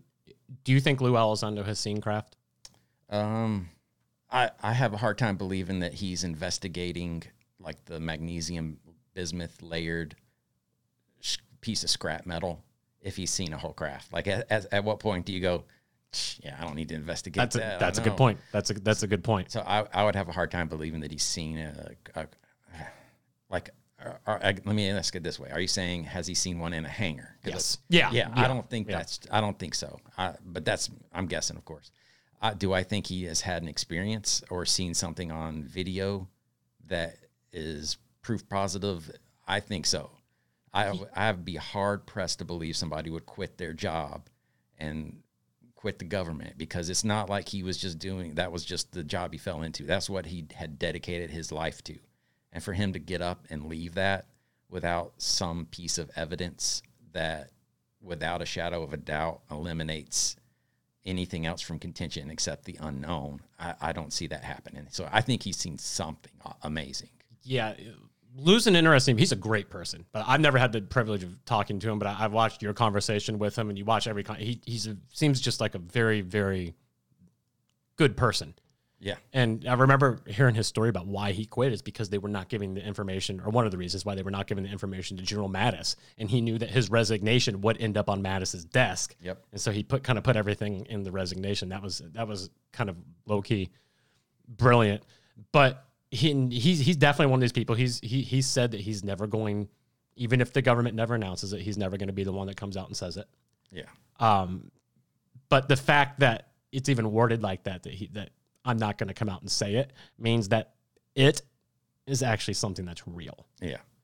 Well, and if, and keep in mind he can't yeah. divulge things that he's not allowed to divulge because of his uh, security clearances and NDAs and things like that. Like he was a, a counterintelligence professional. He has done things that, or he knows things that the rest of the public doesn't need to know, and our enemies definitely don't need to know. So he has restrictions on him. Yeah. I'm wondering.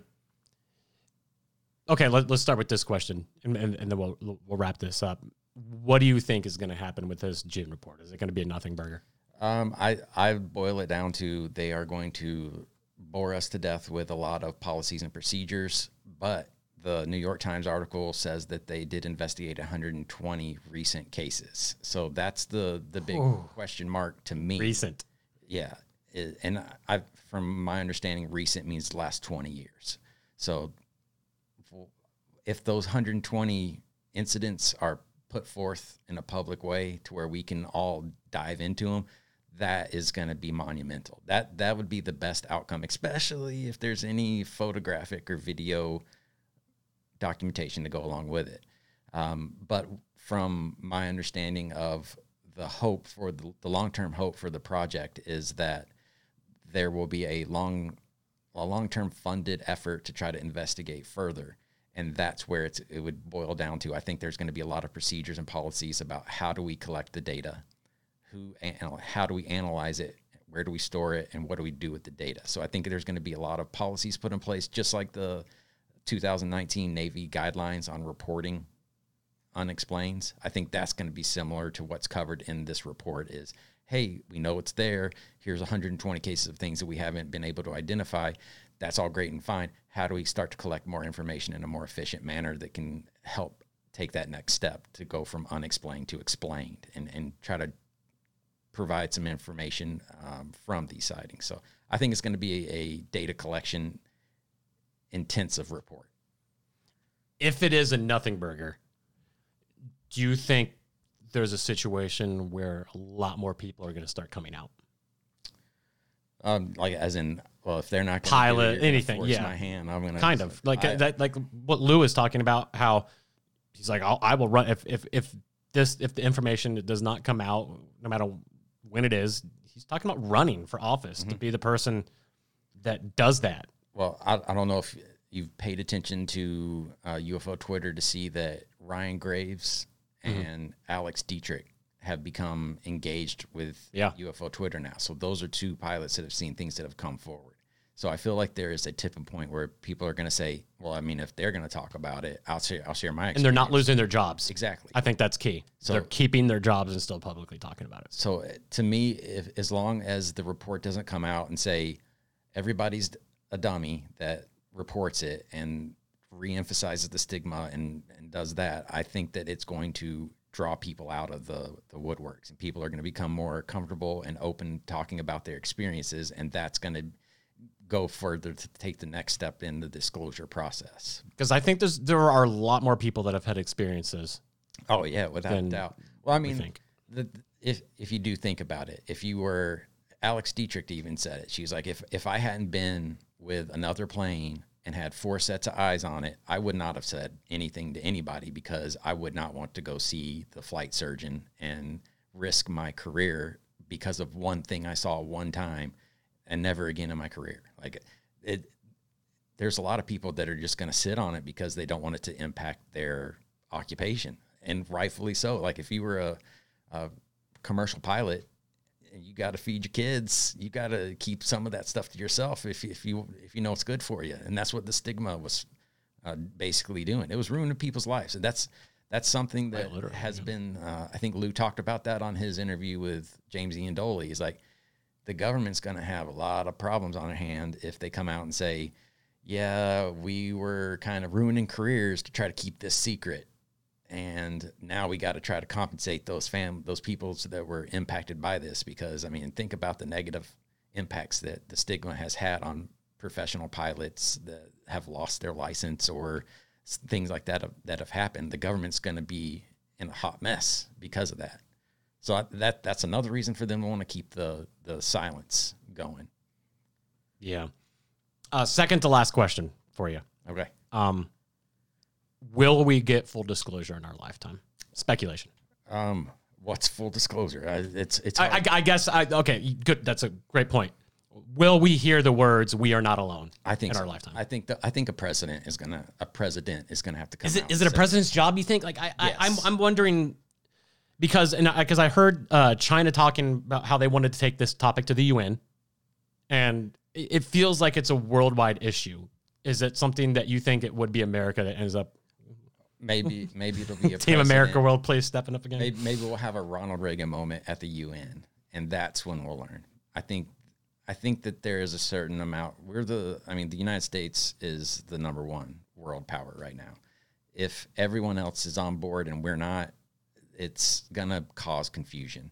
So I think that the, U.S. definitely has to be at the at the at the at the table having the conversation. Did they have uh, it doesn't need to be just America doing it either. It needs to be like multiple world leaders saying, "Hey, I'm a Brazilian president, prime minister. I'm not sure what they have, and here's and here's why it's true, and here's our evidence of it.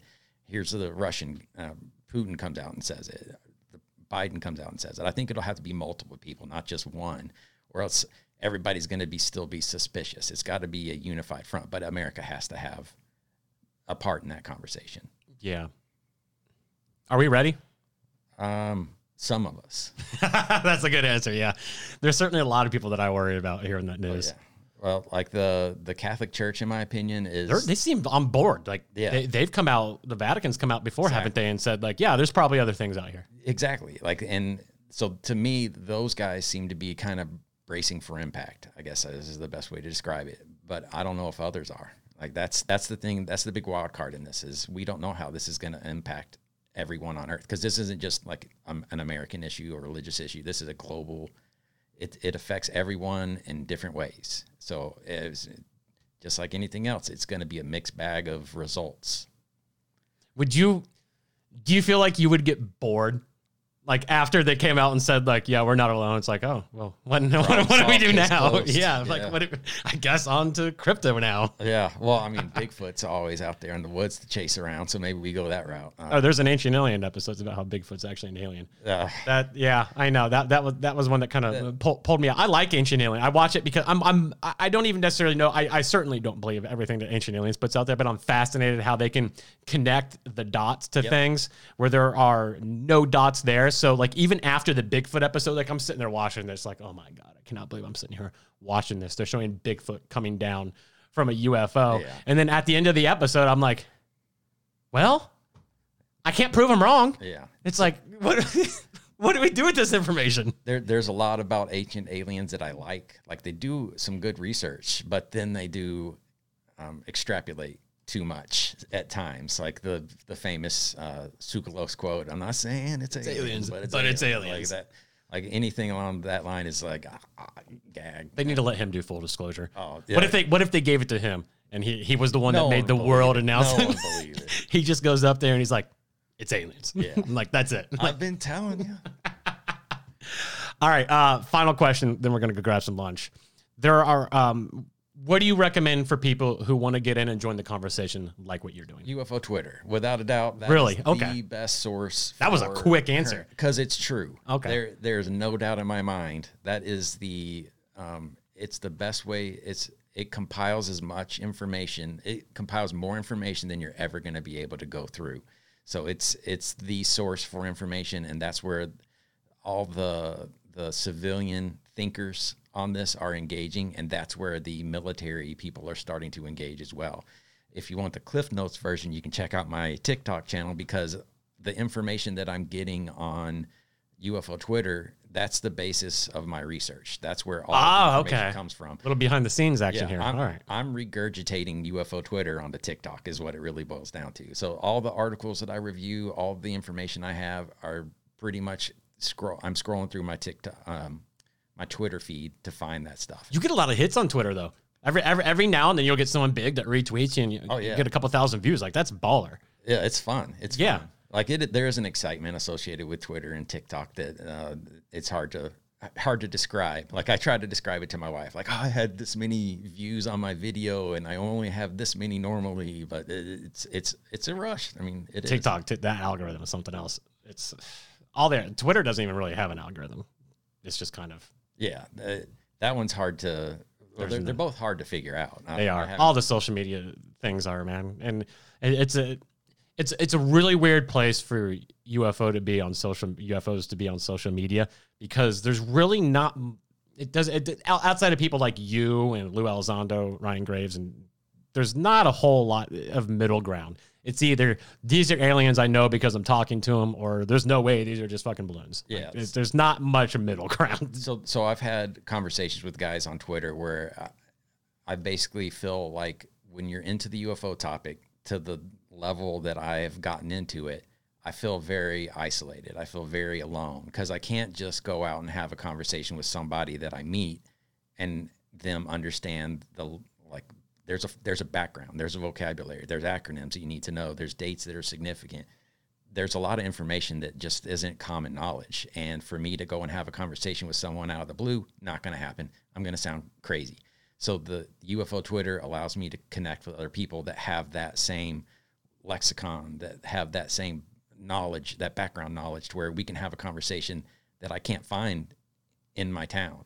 So it allows us to kind of connect on a global basis and have these conversations. Like I talk to people from Europe, I talk to people from Amsterdam, and it's it's weird how, It really is a glo- global it, it, it makes you feel like this is a global Yeah. global issue. And- and- they have probably have some good stories too that we don't get over Oh, here. absolutely. And and they're watching us, and we're watching them, and so uh, we're all we're all trying to learn from each other. And the the effort that's going in America right now, the guys in in Europe are trying to replicate that. Like use that as, hey, look what they're doing over there. Isn't France? Why aren't you guys doing it? Wasn't France kind of one of the pillars of like Well, that's UFO? t- like they're the ones that actually really professionally handling it the best out of all the countries. that's where um, Jacques Vallée is Mm-hmm. from. But there's also that Maybe Planet channel that has a guy named Nico on it who's interviewed Lou twice now, and they they've done some of the best interviews. Like, they, they- Oh yeah, he's out of uh, Amsterdam, isn't he? no, that's or Max. Max. I'm thinking Max. Okay, never mind. Okay. Nico is with uh, X Dossier or something like that. But man,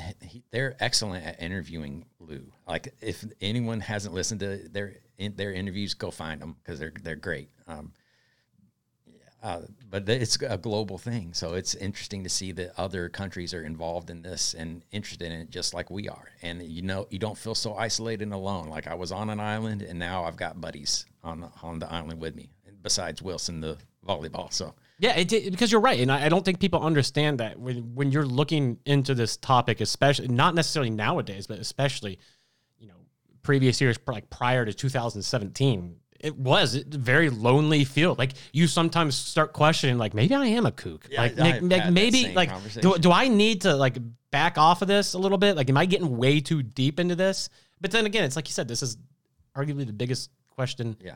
Th- This is the biggest question that humanity will ever have answered, and it may be surprising to some people that maybe it was already answered a long time ago.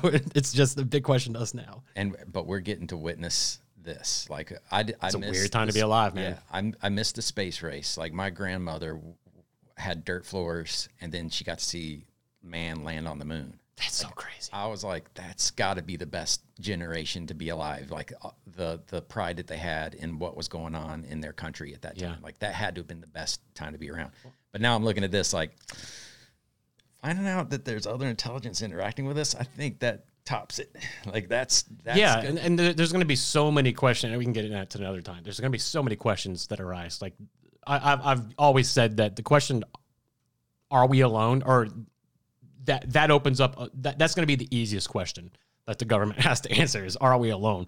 It's the shit ton of other questions that come along with it. Like, where are they from? How long have they been here? How old is their civilization? Are they visiting other do- what do they civilizations? want? Yeah, what what why why are they even here? Why are why are they bothering or not bothering us or why are they observing us? Like are we just in some kind of like zoo?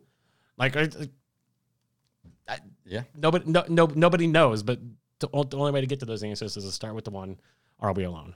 Oh, the, let's look into it. That's the first Yeah, thing we need. Like, right. instead of just harassing people that are saying these things, take what they say uh, for just kind of absorb it as data, and just look into it and see what. Mm-hmm. That's all you can do. You that's the best way because it's it's going to be when people actually go and look into the data and the facts. There's really no way around it that something is going on. What that something is is whatever. Uh, it's and it's what what's what's made it very difficult is it's there's so much bullshit. Oh yeah, It's just there there is so much bullshit everywhere on UFOs and it's really especially when you're just getting into it it's really hard to decipher what's actually real and what's bullshit. And that's that's why it's so important that people like you are doing what you do because you're able because you're so invested in this and you've been invested in this for a long time. You're able to look at something and be like, "That's bullshit. That's bullshit." Well, there may mean, be and- something to that. That's bullshit. and something that I don't think is BS, I could get wrong. Like I could act. I, I've I've pulled off one of my uh, TikTok videos because I put it out there and then found some information Mm-hmm. out that was like, all right, I, I shouldn't have made that video. Yank that sucker off of there. So I'm It's I'm responsible. That's that's being responsible. Like, yeah, that that's a that's a good thing. Yeah, that so- you're not out there sharing like even because it's obviously unintentional. That But that but that's why the government's involvement is important in my opinion because it's like all right, we need to have a a, a- a source that's vetted this information. They're not going to just like with all these politicians that are come out and speaking openly about it, they're putting their careers on the line to say this, to say that Literally. they've seen these things. They're not doing that lightly. That's not just something they said, you know, on, on a whim, I'm going to start talking about this stuff. Like to me, that's why the government's important because they're going to say this is legit let's investigate further and we're going to start to, to require resources to do so so let's get the, the funding in place to, to properly perform an investigation and the best part is, especially in today's climate, this feels like one of the very very rare bipartisan issues. oh yeah it's Like well, that's like the Mar- like. Marco Rubio's. He would be the last person I would have said that, exactly that would jump on this and kind of. Isn't he leading one of the committees right now, he or is he he is like kind of making the push? a co-chair of the Senate Select Intelligence Committee with Mark Warner and I forget he's a he's a Republican or no he's a Democrat Rubio's a Republican and they're working together on this Yeah, they need to get. We this is this is what this country needs more than anything right now. They need to do nothing but just focus on this UFO thing, get us back working together as, as, a, as a society. Uh, but Dan, dude, I appreciate you coming by, man. I'm glad This was this was an absolute treat to come here and let me pick your brain like this. and this is the first time I've ever been in front of someone having a, an interview conversation like Yeah, this. So it's so it- much easier. Well, especially with COVID and everything, man, it was it was impossible to, to, to do that a, a year ago when everything was really starting to come out. So this is this this is exciting. I think we're gonna not just me. I think we're gonna start seeing a lot of other content out there. Yeah, I And- think and- I think COVID is responsible for a lot of the creative content that's right. been coming out because I mean I'm at home. I, I got no other outlet. I can't go anywhere. I'm just gonna start dabbling in this TikTok thing or making YouTube Yeah. videos. I think a lot of that has kind of been driven by it. and, and it's really cool to see people like Lou Elizondo going on every podcast that he possibly. I don't know what that dude. I, I- he can't sleep. Like there, there's no way that he could possibly just sleep. Like he has to be the single most stressed out. Like I, I more than anything, I hope they I hope they just come out and say like, yeah, there's we're, we're not alone, just so that dude can relax a little give bit. Give him a Like- vacation. Let him like have a he's earned off. it, man. Like I, I even all this, even if they do come out and say, I kind of hope he runs. I know that's not really something that he wants to do, but I hope he does. Yeah. Just because it's rare that you get somebody in that area who is generally seems like a good person and a trustworthy person. Well, I've, I've always contended that the political environment that we have around us eliminates the people that should be in politics from wanting to be in politics. Like, I wouldn't want to get involved. in God, no. politics, I want nothing to do with that. Through the mud like that? No, thank you. Like, No, yeah, forget that. So it, it